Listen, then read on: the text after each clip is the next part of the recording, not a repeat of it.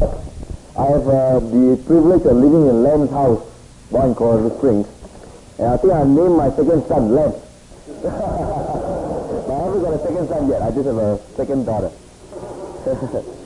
anyway, I praise God for being here, and I'm sure with Anthony, we are so privileged to just fellowship with you all during this time.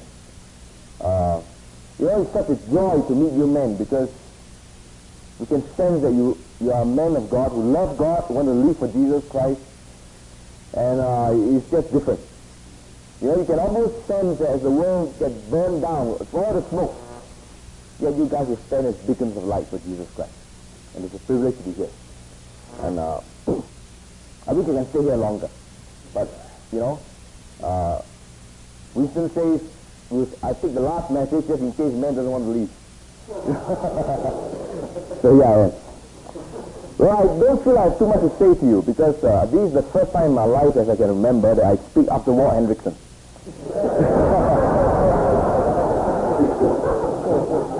now, I think I can handle Bill Jackson. but uh, you start having uh, Walt Henrichsen, so I'm not sure I have too much to say to you. But I will share a little bit and uh, to give you a little bit of perspective of the ministry outside of America at least in Hong Kong. And uh, you know, when I, after I arrived in Hong Kong and uh, also sometime last year, I find that everybody start calling me Lee. You know. and uh, even Wong, you know, Wong, he calls me Lee, and then Leon also calls me Lee. You see. Sometimes after calling me, they are a little bit embarrassed, but you know, they keep calling me Lee. and uh, of course, for you Americans, we Chinese look alike, isn't it? Huh? Some of you guys are calling me Anthony. That, that, that, Anthony is the other guy. so when I came to America, I had my revenge because I started calling Winston Wong.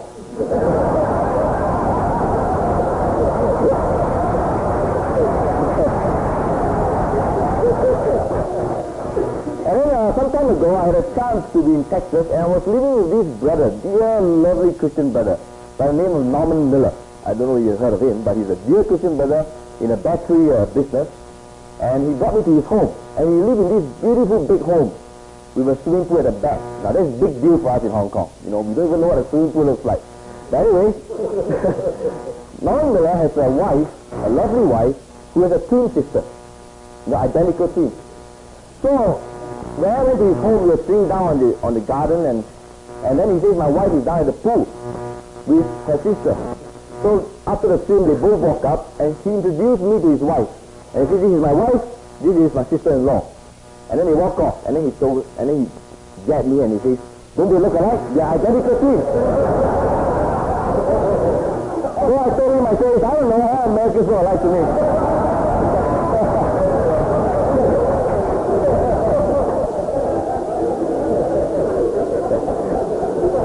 I got my revenge. Anyway. I hope you can understand my English because uh, we speak with a different accent, and uh, some I'm sure you will find even more difficult than Gail Jackson. but I'll go slowly, and if you cannot understand what I'm saying, just uh, raise a hand, and Winston will interpret for me. All right, now before we start, why don't we just pause and ask the Lord to really speak to us, prepare our hearts. Father, this morning we come to you and we really want to fill your heart. We want to hear your voice. And uh, Lord, we just pray that you prepare us and let your spirit speak. For it is only this we want to hear. Teach us, Lord, in Jesus' name. Well, before I start, I must bring my greetings from Lee Yi and Miu Ting. You know, they think of you very fondly. And sometimes uh, we had a hard time with them because we really feel that, you know, y'all keep thinking of you guys all the time.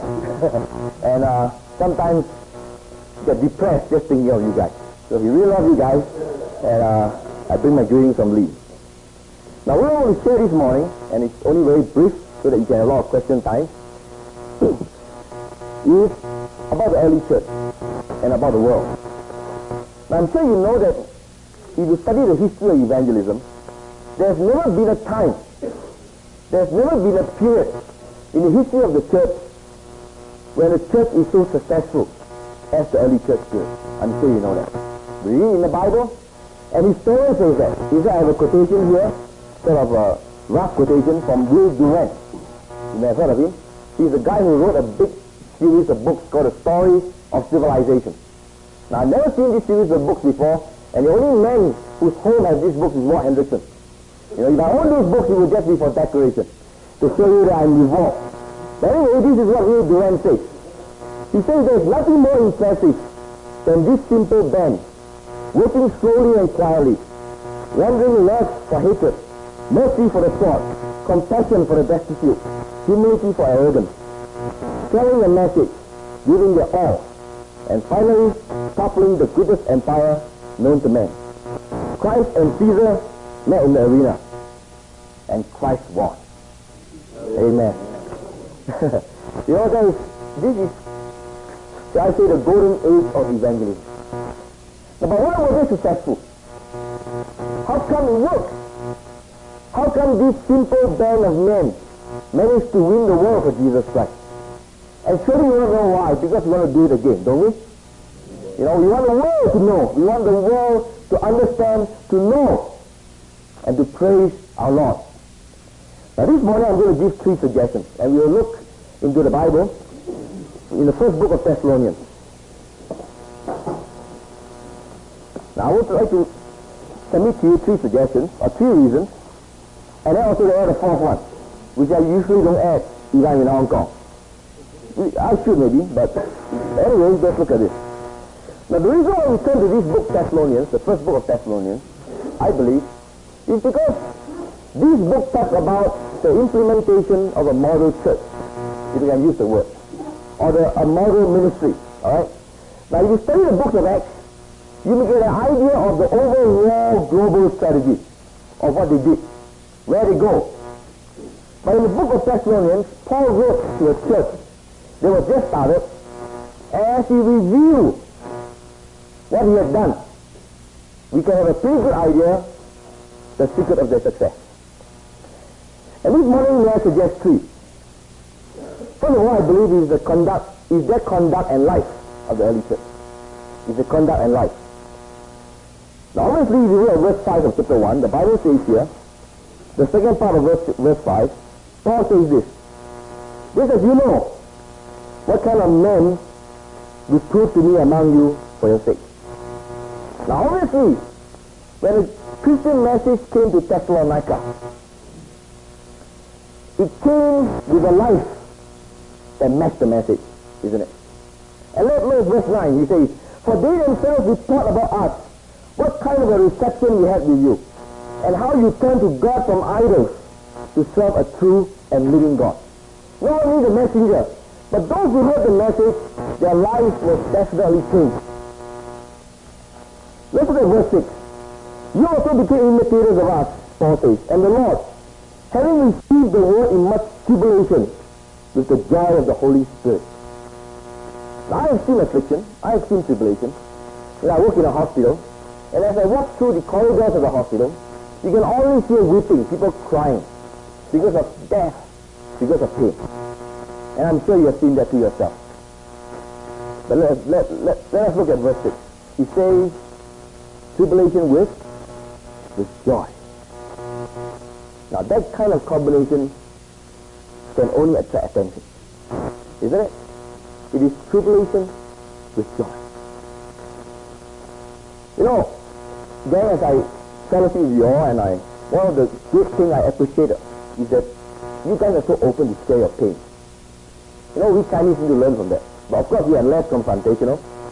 You know, uh, Walt says men prefer competition over confrontation. Where for us, Chinese, is competition and no confrontation.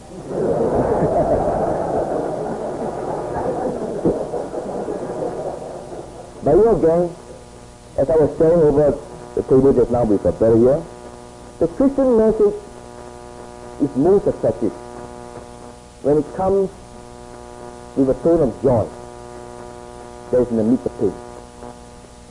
It is just come with joy, but if it comes in the, tone, the message of joy comes in a milieu of pain, man, that hits home. You know, gang, that hits home. And I believe many of you here have the message. Now, that's what happened in the early church. The message came, there was pain, but there was joy. There was a definite change in the life of this man.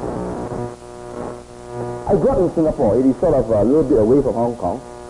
And uh, when I went to Hong Kong, because the Lord led me there and slept a lot there in Hong Kong. And a couple of years ago, I heard that there was a revival in Singapore. You know, businessmen were coming to know Christ, top businessmen, you know, men who, who were probably some of the richest men in Singapore. They were coming to know Christ, giving testimony. So there, a couple of years there, I had a chance to go back to Singapore for vacation. And I was chatting with my my relative, my brother-in-law, who is a stockbroker, and uh, very much immersed in the business world. Now he's not a Christian. That time he's a Christian now because uh, last year he went, he became bankrupt, and for the first time in my life I had a chance to really talk to him and nail him down. And the last day, you know, on the last day before we left, he accepted Christ. And you know, it was the first time he brought me to the airport when I left, and it was the first time he and his wife still at the airport with tears in their eyes as he left. You know, praise God for those things. anyway, I was talking to him several years ago, and, and he was telling me about some some wheeler dealer, you know, some a couple of guys who were controlling the market, doing inside trading, you know. And these names crop up, and I hear these names, you see. And, and I thought I'd noted it down in my mind, but it didn't mean too much to me. After that, I left my brother-in-law and went to fellowship with some Christians. And he was telling me about this revival in Singapore. And then names came up. And they were the same names. You see, they were exactly the same names. In other words, gang, before the revival, if you ever go to Singapore and do business, be careful. yeah? You may lose a shirt, be careful, because of these men. Now there's a revival. And uh, Christ came, the message came. They turned to Christ. But then if you ever go to Singapore after this revival, be careful. Because you may still lose your shirt. Now why am I saying? We're coming from a pagan background. You see, I, came, I grew up in a pagan home. And in fact, when I became a Christian, I was asked to leave the home. You know, I was excommunicated. My father was a Walt Henrichsen. But, uh, you know, I became a Christian. And it was worse happened. I was asked to leave the home.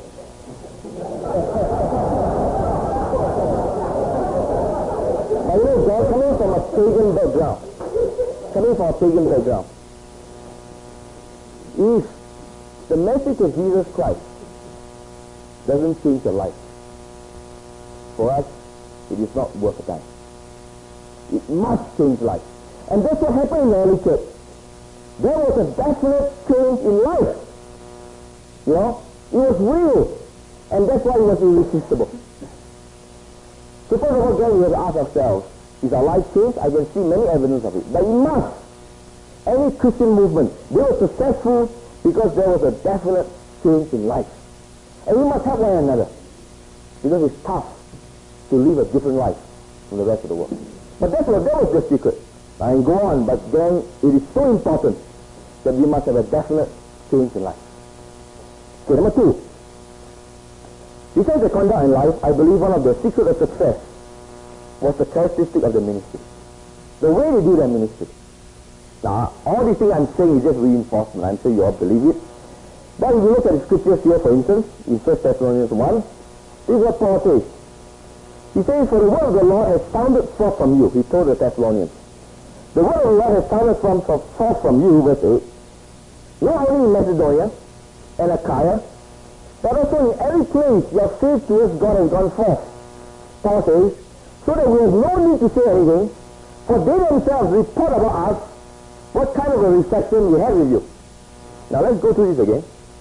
Thessalonica, Thessalonica, as you know, is in northern Macedonia. Alright? And now Paul has left and is now in the south, Achaia. And this is what Paul says.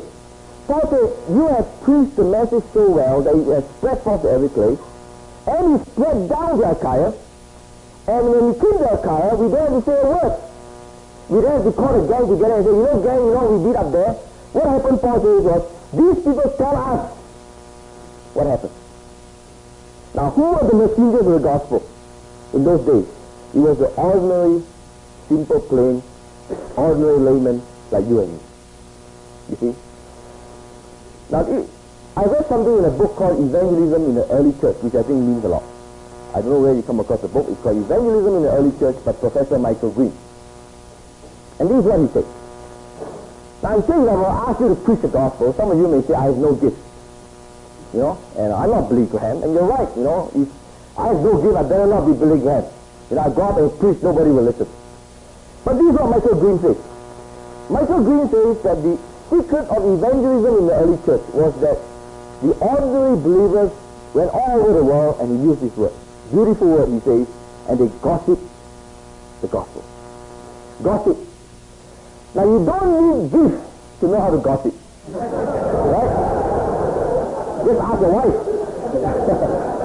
She'll tell you. now, but this is what happened. You know, this is exactly what happened. These people were out there just gossiping the gospel, telling everyone, you see. And this was their secret. That's why they were successful. Indeed, Michael Green says, for more than 150 years, they possessed no church buildings. And they were just out there sharing Christ. Now that's why they did it. Now if you turn to the book of First Peter, you will turn with me. This is amazing. First Peter chapter 1. Chapter 2, sorry. The book of First Peter. First Peter, right? Yeah. Chapter 2. Now I grew up in a, in a situation whereby there are many religions. When I go to school, there were Islam, Hindus, Buddhists, Confucianism, you name it, see. I grew up in a multi-religious community. That's how I grew up. And I to ask the question, what's so unique about Christianity? You know, I've asked some Western missionaries who came, what's so unique about Christianity? And the standard answer was, Jesus Christ. That's what unique about Christianity. There's a Savior. That's what unique about Christianity. And for a while I believed them. But you know, if you think, if you think about it, that's not unique about Christianity. Now, of course, Jesus Christ is unique, don't get me wrong. Alright? But the concept of a God Savior is not unique. You have that in Hinduism. Okay? You have that in other religious stories. In fact, it's a quite common concept that God comes down to save men. Now, what's so unique about Christianity? Let me, let me point out to you that it's in 1 Peter chapter 2. Now, these are unique. Verse 5, he says, You also as living stones are being built up as a spiritual house for holy priesthood to offer up spiritual sacrifices acceptable to God through Jesus Christ. You know, every religion that I'm confronted with, including Judaism, by the way, including Judaism, all of them have a sort of a place that they sort of set aside and say, if you want to get close to God, go there. Some of them call it a mosque. We Chinese call it a temple. You know, the Hindus may call it a shrine. But every religion in the world that I know of has little place set aside. You want to get close to God? Go there. Alright? Now what does the Bible say here? In Christianity there's also this place called a temple. But you know where it is? Right here. See? Right here. Now, also every religion I know, every religion that I'm confronted with, always has this unique group of men, including the Old Testament. This special band of men they call priests. That if you want to close to God, you go to him. You know what I mean? Every religion, I couldn't think of one that I'm involved with that doesn't have this. We come to the New Testament, and we do have that too, don't we? And the Bible says, again it's here. You see, Christianity is the only religion, gang, that puts your place of worship and the priest together in one. And that's you. You see? It's so unique. And this is the very thing that is practiced by the early church. They have no temple, no church building. They didn't know what it means. In fact, the earliest church you can find, you know, the archaeologists reported, was in the second century, somewhere in Turkey. And when they opened up that church, the earliest church you can find, it was like a home. The church was like arranged like a, you know, in pews and so on. It was facing one another. You know? And the early church understood this, I believe, and they practiced it. And not only that, they had no priest. Every man was a priest. They were out there gossiping the gospel. Now, there was a dentist I ministered to. He's about 56 years old. And he has been an elder in the church for 20 years. You know? And uh, he came to me one day and he says, you know, Seto, I, I've been an elder in the church for 20 years, and I'm all dried up. You know, I, it's empty. I, I have no joy in serving the Lord. So we started doing Bible study together, and uh, and uh, and he began to read the scriptures and begin to see many of these things we talk about. And one of those days, I say, say, why don't we do some evangelism? He says, great, let's do some evangelism. He was all scared, you know, shivering and so on. But anyway, he finally uh, was able to get a, a evangelistic Bible study going. And there was this labor inspector who was in the study, very keen. And uh, so the time came and he said, let's let's ask him for the decision. All right, let's let's make an appointment. So he says, well, let's let's use my club. This dentist said, you know, he's a member of this jockey club where they do horse racing. So he said, let's do that. All right. Now he doesn't. He, he told me, I, I don't do horse racing. Just I'm a member. All right. you know, so be careful of these Christians. You know. But anyway, so we booked a table in the restaurant and we made an appointment with this labor officer and he came. So we sat down and uh, and then we started sharing Christ. You know, after a little while, we got into the subject and started Christ. He was very keen, very interested. I showed him the bridge illustration and, and this dentist gave his testimony, you know. And finally, at the end of it, you can see that he's touched. He's about 42 years old, really touched by the message of Christ. And so we said, uh, hey, uh, you like to accept Christ? And I was a bit insensitive, but I asked him, you like to accept Christ? And he says, you know, this is a jockey club, isn't it? Yeah, this is a jockey club. He says, can I go to some church or something to accept Christ? Now, I wasn't sensitive enough. Because I didn't realize then that, you know, Chinese sort of have a religious feeling about religion. And, he, you know, he, you know, it's kind of rough if later on he gives his testimony, you know, I accepted Christ in jockey club and...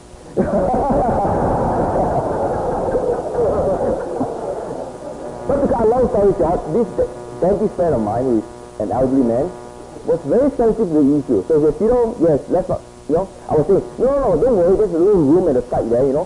Nobody will know, you know, you accept Christ there. you know, and he was sensitive to it, and then this dentist says, let's get out, see, let's go somewhere. You know, let's go somewhere and think about it. But anyway, we got into a car and we drove off. And we were driving this labor officer home, alright? So finally we arrived at his house. He lives in a flat as, as most of us do. And it was dark, it was about 10 p.m. at night, so we parked the car just next to his flat. And he told me, he said, you know, Chido, I, I really like the message. You know, he, and he says, can I think about it? You know, this labor, this non-Christian says, can I think about it? Are you sure? Think about it, you know. So I thought he will leave the car and go home and think about it, and then call me again. I said, sure, I'll think about it. But then to my surprise, what happened was this labor officer took off his glasses and closed his eyes and was thinking about it in my car. so for 10 minutes, I didn't know what to do. Then he was thinking about it.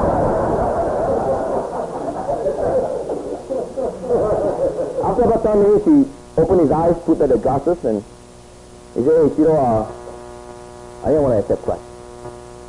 You know, and for the first time in this elder's life, full of excitement, this man bowed his head in my car, all duck around, and he accepted Christ in his heart as his Savior.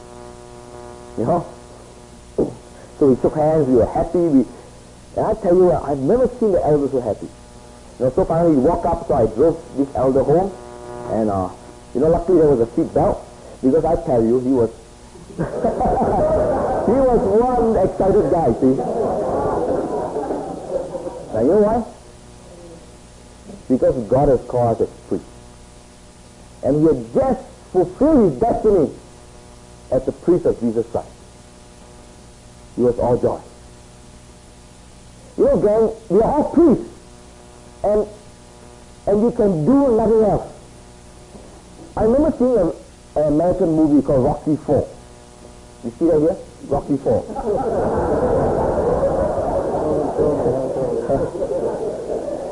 and uh, then you have seen a movie. You know, it's about this this American. You know, he could have he could as well be a Chinese, but anyway, it's about this American who uh, who wanted to fight in, in all place fight in Russia with a big Russian, you know. And and it was not for the money. His wife was angry with him.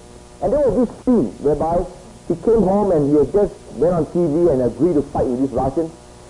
And the wife was asking Rocky Balboa, as I understand, why? Say, why, Rocky? Why you do it? You know? Why? And this is what Rocky said. He says, I'm a fighter. Is my destiny. I can do nothing else. Now then you're a priest of Jesus Christ. And until and unless you fulfill your destiny as priest, you will never enjoy the full joy of the Christian life. It is our destiny. Alright, now we better move on. you know, I can't finish. Point number three.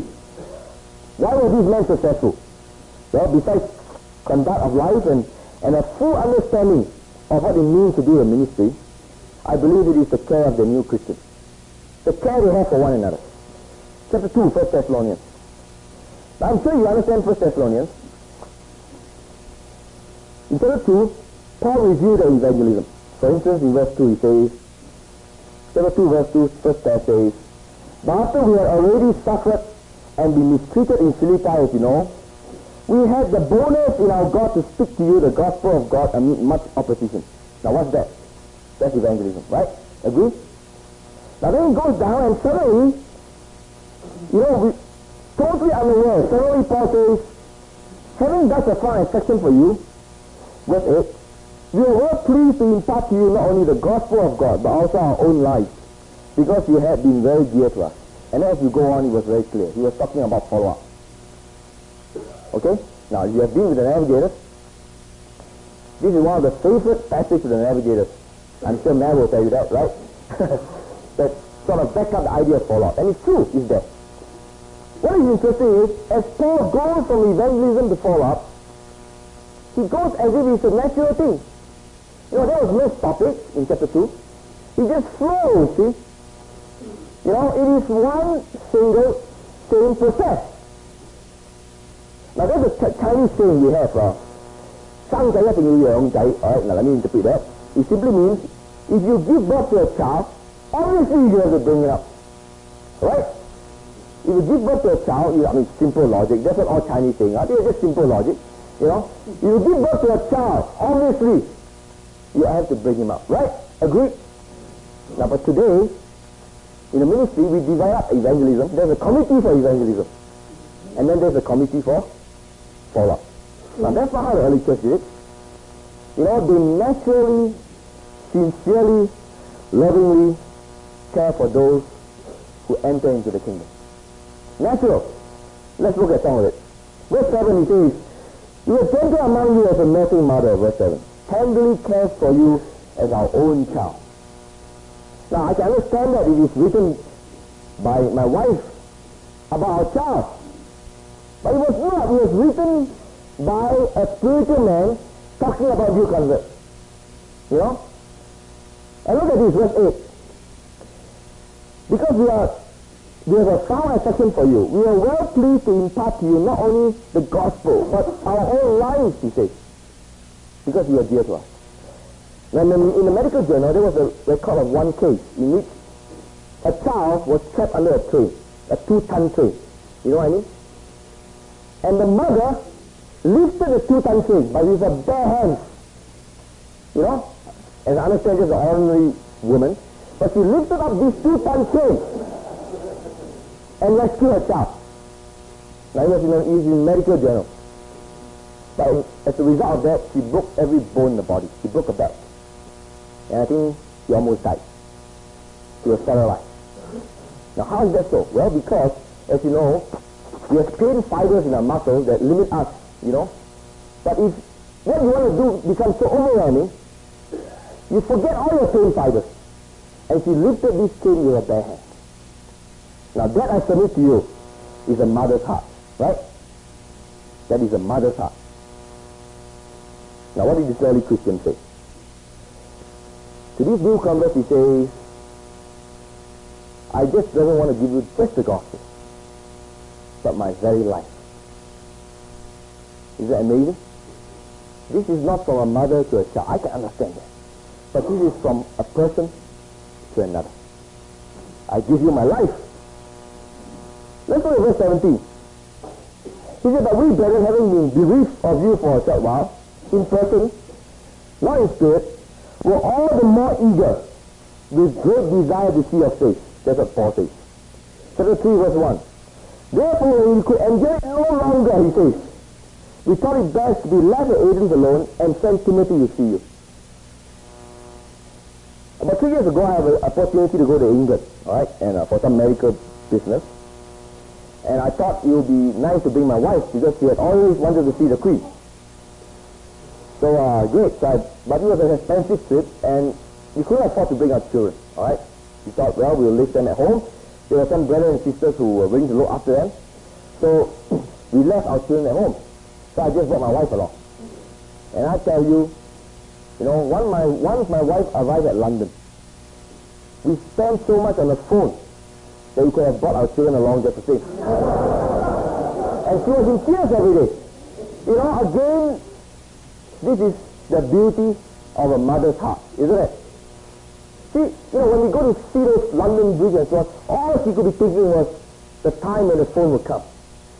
You know, she was thinking of the children and, and so on and so on. Now, I can understand that. But look here. Look at here. It is not the mother saying this. It is Paul saying, you know, how I long to see you. And because we couldn't take it anymore. Does it sound like a mother? You know? And all this is speaking about being the spiritual parenthood of these new Christians. Amazing. Furthermore, let's look at verse 4. Uh, sorry, let's look at uh, verse 19.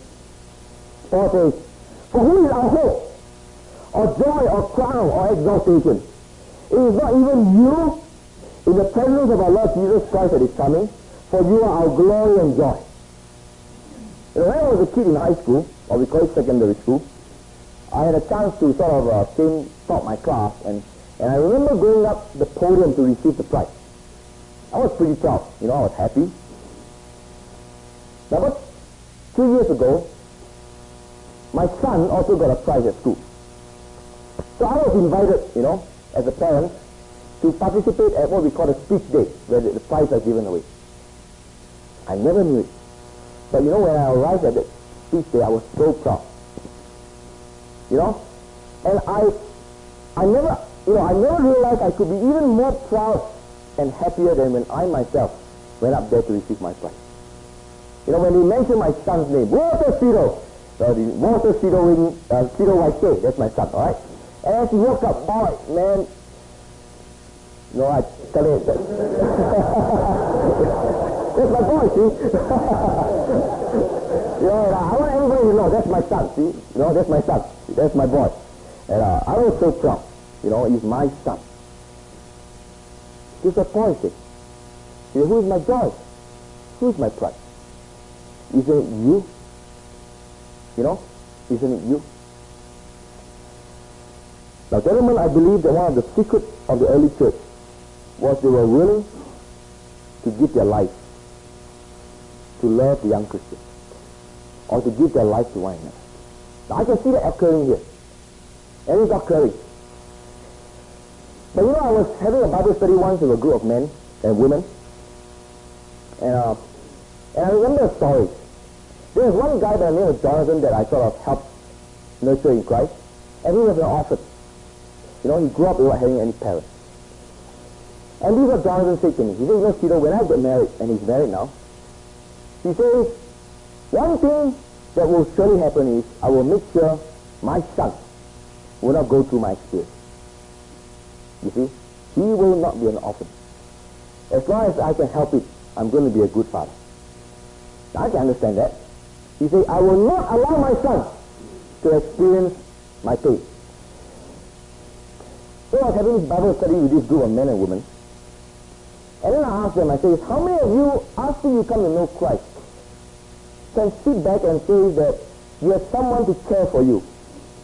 Just like what Paul described. How many of you? And among all those couples, not one raised their hand. Okay? And this is what I told them. I say, that's sad. That you must not allow your spiritual son to go through the same thing. And it can only be prevented if you will go out now and father your spiritual children. You see, this, this spiritual orphanage must stop now. And it can only stop if you do something about it. Now, one secret of the early church was that they really, honestly, sincerely care for the new Christian, all for one another. Now, so let's summarize a little bit. What was the secret before I go on to the fourth point? Well, I believe it's nothing unusual we are doing here. The secret was that it was just an ordinary band of laymen going out there sharing the message as best as they know how and really genuinely caring for one another just as Christ had cared for them. You know? And you know something? They changed the world. They rewrote history. And I believe we can do it again today. We can. Now, one last point, and I'll close. You know, gang, I believe also that those early Christians had a commitment to make what they believe into a worldwide movement. One, one reason why today, you know, as we study history, one reason why they were so effective in those days, I believe, was because they had this commitment to make sure what they believe become a worldwide movement so the world can hear Jesus. Now, it's not hard to find scriptures to support this. Colossians 1, Paul says, when we preach, teaching every man, preaching every man, that we, that we may present every man perfect in Christ Jesus, right? Every man, see? Now, Romans 15, let's look at Romans 15.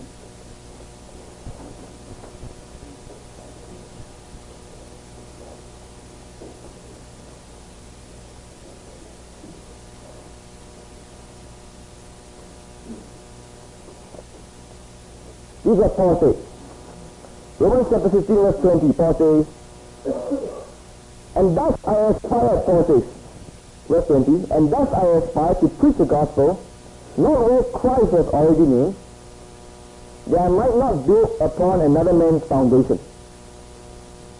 That's exactly what Paul said. He said, I aspire to preach the gospel, not where Christ already named, but rather to preach where his name was not heard before. Now, I believe that those early Christians had a deep commitment to make sure that their message goes around the whole world. Now, I know they are committed? Many reasons, but this is just one example. If you study the Acts of the Apostle, you know that it was written by a guy, a doctor by the name of Luke, right? And then there were certain passages that we call the we passages, W-E, we. You know, we passages. And because of this, we knew that Luke himself, the author himself, was actively involved in the mission of winning the world for Christ. You know? Now let's look at those three passages. Chapter 16. And in chapter 16, verse 9, we have a very well-known passage. It's called a Macedonian call. And it's also because of this, I believe, that is why that, uh, you know, you American brothers knew the gospel before we. the Macedonian call. You know, Paul was standing there at Troas, and he had this vision, asking him to go on to Europe. I'm sure you know that. Now, and the Bible says this, verse 11. After hearing the call, the Bible says, Therefore, putting out to sea from Troas. And then it started appearing, we, alright, you get it? We ran. Now, what did he do? What happened was, probably Luke lives in Troas. And when Paul came, he joined Paul, and we went together to a town called Philippi. I'm sure you know that.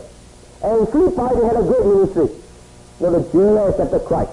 Can you believe that? You know, the jailer accepted Christ. And then uh, they, they cast out demons from this, uh, this, you know, this woman, and so on and so on.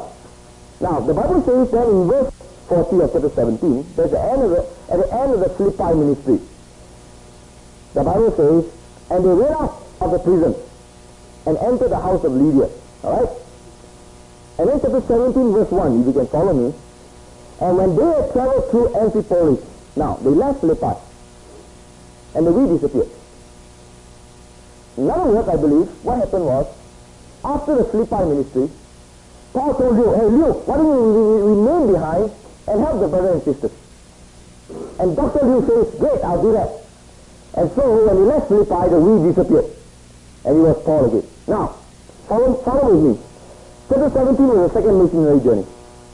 They went on to Corinth and ended the second missionary journey. Go on to chapter 19. That's the ministry of Ephesians, Acts of the Apostle, right? Acts, yeah. Sorry. Acts of the Apostles. They go to chapter 19, and there's the Ephesian ministry in the third missionary journey. Now then, you come to chapter 20. And the Bible says that after Ephesians, Paul went on to Europe, to Macedonia, and he was going back through Philippi and Troas and so on. Let me look at verse, um, let's see. Let me look at verse 5, all right? And he says, but these have gone ahead and were waiting for us at Troas. Verse 6. And we sailed from Philippi and went on to Troas and then on to Jerusalem. Now, I'm, i hope you are with me. Okay? Now, this is what happened. Paul, after about four years, now goes back to Philippi. And then the Bible says, as if it's just a matter of fact, no big deal, Luke joined him on back to Jerusalem. You follow me? Now, I don't know about you, but I'm a doctor and I understand this. For us, you know, as doctors, we establish a career, be it in a hospital, in a university or clinic. It takes a couple of years. You know what I mean? We set up a clinic, set up business, and uh, and then uh, we started building out our business.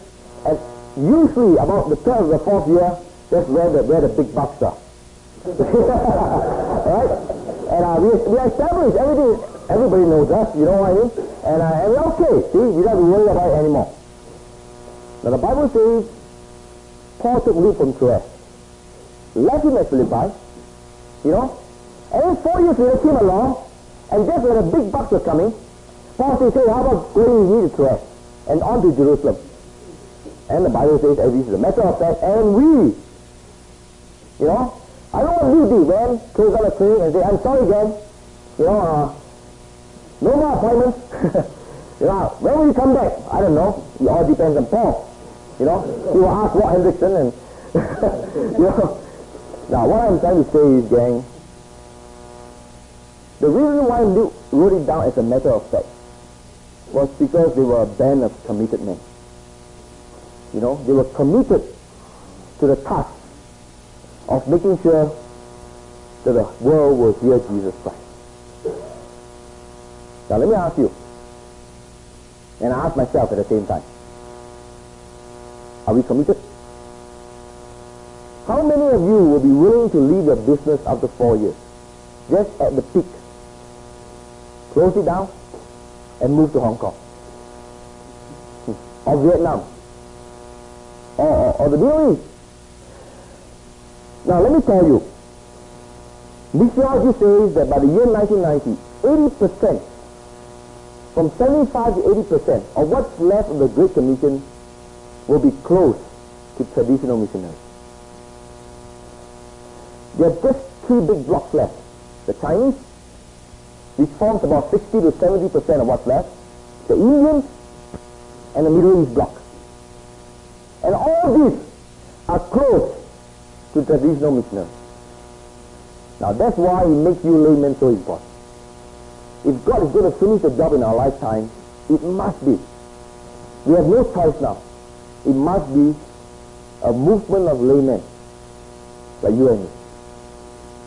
Now, are we committed? Are we willing to leave our, our lovely homes and go and bring a message to the lost masses that they may know Christ? The early church did that. You know? Or close down your clinic, go to Jesus, great, I'll do it. No big deal. See? Now, are we committed? 80%, let me repeat, of what's left of the mission field by 1990 will be closed to traditional missionary methods. Now there's more to this. If I were to ask the standard pastor or Christian worker in Hong Kong to say go to a, a new area, go to Macau start a ministry, if I were to do that, and I'm sure probably you understand this, the standard Christian worker will go to Macau and the first thing you do is to look for a place to start the church. You follow me? You will go look for some real estate. You know, we don't use that term over there, but that's one thing I learned from Len. You know, they look for some piece of real estate. In Hong Kong, all my estates are real, see, so. but anyway, they look for some piece of real estate, hmm. and they build a church. They put up the sign, you know, First Baptist Church. And mind you, they do that in Hong Kong. It's still called the First Baptist Church, the First Presbyterian Church, you know. but anyway, And you'll preach the gospel in the church and hope that people will come. He's a come model. Now, how about you men? I sincerely believe ask Jay, uh, Gary Jackson to go to Macau, well, probably he will look for a real estate too for his own home. but I'm sure the first question Gary will ask is, where's the men? Would you? Where are the men? Where are the people? You know? And I'm sure Winston would go to Macau the same question. He's all doing is reflex, right? You know? He'll say, where are the men? Where can I find a captive audience? Where are the people? And instead of a come model, it will be a go model. Right? Now, beloved, this is the only model that will work for many countries in the world. Because you are not allowed to be a church. You are not allowed to set up the pulpit. You know? And for many people in Christendom, they think that if there is not Allah, there is no ministry. If only they knew. If only they knew that the best ministry occurs in the marketplace. Amen? Amen to that? Now, not many people know that. And because of this, what, as I understand, call you men the Second Reformation. You heard of that before? The Second Reformation. Isn't it nice? You know, I realize now why we call it the Second Reformation, because when I came to America, I realized that you two have a pope, a prophet, and so on.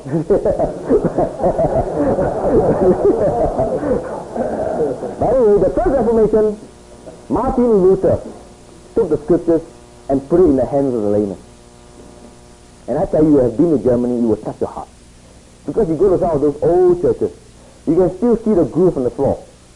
You know, the groove where the curtain was. Where they used to draw the curtain, and the priest is inside do whatever it is.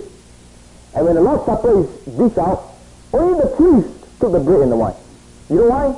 Because they say this crude layman will spill the wine on the floor. And because of transubstantiation, you can't pour blood Christ on the floor, right? And in those days, we laymen will go to church and just watch the priest taking the bread and wine. Martin Luther came along. He tore those curtains out. And as Francis Schaeffer would tell you, right at the place of the groove, they put a table. And you know what was on the top of the table? It was the Bible. You see? The first Reformation. Martin, you know, for the first time I believe they are going to bring the ministry to the layman. But you have read history, I'm sure you also know that after the First Reformation, for the next few hundred years, those men, Luther, Calvin, Zwingli, all of them, were so engrossed with domestic problems, with fighting, with doctrinal issues, that for the next couple of hundred years, the Reformation only remained in Europe and nobody knew. The Roman Catholics were having the heyday of mission. The Jesuits were going out. And even today, I will tell you that the Roman Catholic Church is often, in many countries in Asia, much stronger than the Protestant Church, in numbers and in commitment. Because for the next 200 years, they were so engrossed. They forgot that the Bible says you have to let the world to hear the message. If you have read some of the writings of the Jesuit priests in those days, they used to tease the Christians. The new Protestant talks about saving the lost, but it's we Catholics who are going out and giving our lives. You know, today we have the Second Reformation. And as I look around this retreat, you know, I'm, I'm really impressed because you guys are wrestling with problems in America. You are codifying into, into terms that your, your colleague, the non-Christian people can understand. You know, this is important. Ah, that's what the first Reformation did. And it's right. You should. You must. But, gentlemen, you know, for the sake of those of us outside America, do not let this Reformation remain the land. You know, it is your task. It is your sacred commitment for Jesus' sake that you make this layman movement a world movement for Jesus. Will you do that? It is your sacred commitment. I close with two stories. So you'll ask what I'm trying to say. About six months ago, I was in Canton, China. You know where Canton is? You know, it's just a, across the border from Hong Kong, and it's in mainland China. And I was there because there was this man who, who felt burdened to, to begin a ministry in China. And I was there to give a talk in the university, and then he invited me to join him with his gang on Sunday service. All right? Now, anytime he says, you know, can you lead the Lord's Supper? I said, sure, I'll do that, you know. Now, let me tell you, when you go to China, it's tough life, you know, for us at least. Uh, I'll spend a night sleeping on hot, hot, you know, hot wooden beds like this, you know. And so this morning, I was all ready. And uh, those people came. It was a small group in a home. And when they came, my friend, who was leading the ministry, asked them, saying, uh, are you all free today? You know, do you have to go off soon? And they says, no, no, you're all free. No problem. And I thought we were going to start service. See, I was hoping that he would put on his priest coat or something, you know. But they just went on talking, see? Just talking, you know, gossiping, you know. Just talking, see? Always talking. So I was waiting for my turn to, to lead the Lord's Supper, see? After they talked for about 45 minutes or half an hour, very naturally, my friend, the friend of mine said, hey, uh, you know, this chap here has got a song prepared, you know. Why don't we ask him to teach us? And everybody agreed. So he teach the song, and they sing a hymn to praise the Lord, in Chinese, of course. And then, uh, right here and there, he says, you know, we've been doing Bible study, and uh, I'm sure some of you have some good talk to share. Why don't you share this? So they share, and they pray a little bit, you know. And then finally, time, he said, yes, I have a guy here called Seto from Hong Kong, and he will, you know, lead the Lord's Supper. He will worship the Lord. And so I did that. I took up the scriptures, and, and he has a cup of wine ready, you know, Chinese wine. And uh, we had a bun, you know, we call it Chinese bun, man tao, you know, we call that. And then we sat in the house, you know, facing one another. You know, just after about one and a half hours of warm fellowship, we sat there breaking bread. And you know, gentlemen, I never had a better hour of worship in my life. There we sat, facing one another. Not in the cold pews of the church. But there we sat, you know, in this home, knowing everyone. We just shared what we had in the week, some of the sorrows. We just sing a hymn to praise the Lord together, and then face to face with people we know. You know, heart to heart. We break bread and worship the King of Kings. By the time we were over, you know, all our eyes were wet. We have just had an experience of real worship.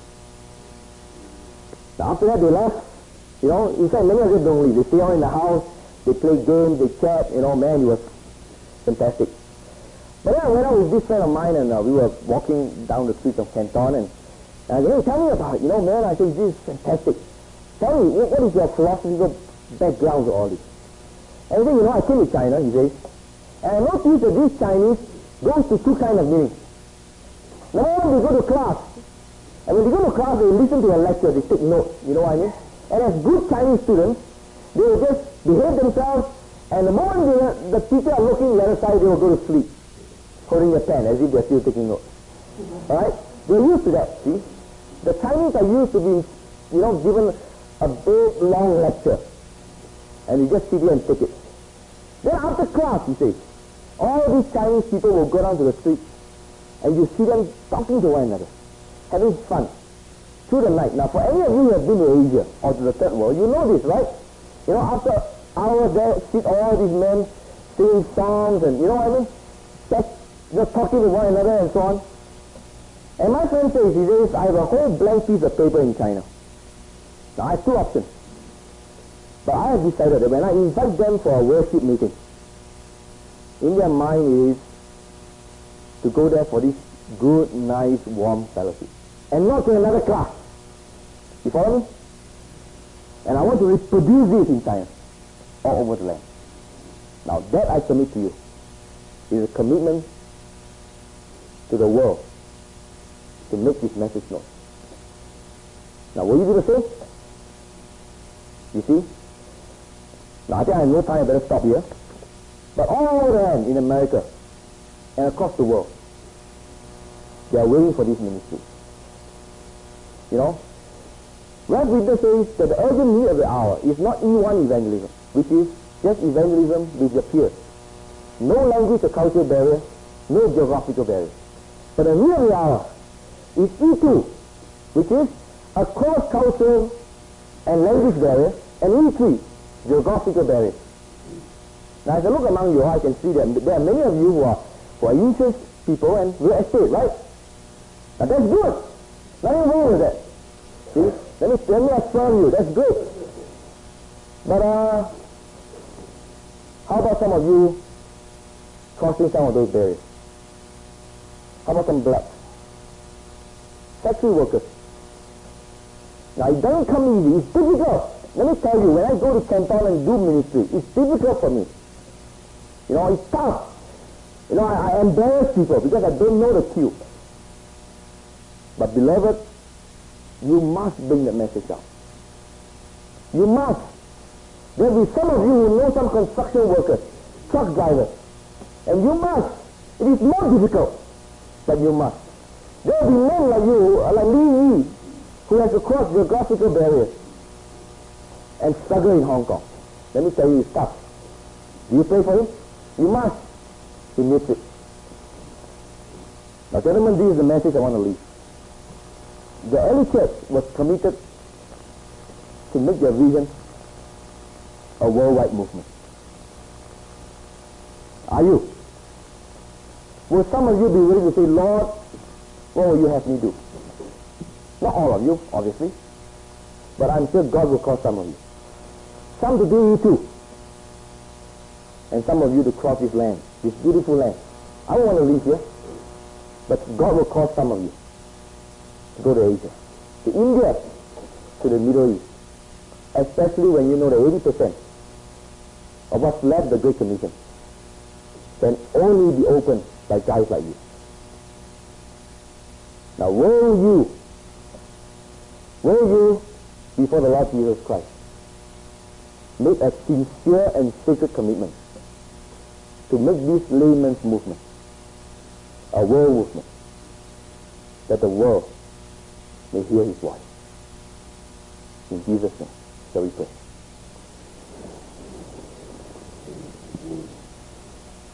Lord Jesus, you came 2,000 years ago, leaving heaven's glory, leaving the comfort of heaven, the bosom of your Father, and die for us on the cross. And now, Lord, you say, as my Father has sent me, even so, send I you. Speak to us, Lord. We know that there are many hundreds more yet to hear your message. Doors are closed to traditional missionaries. Let us go.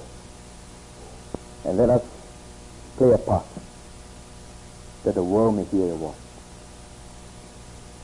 In Jesus' name. Amen, Lord.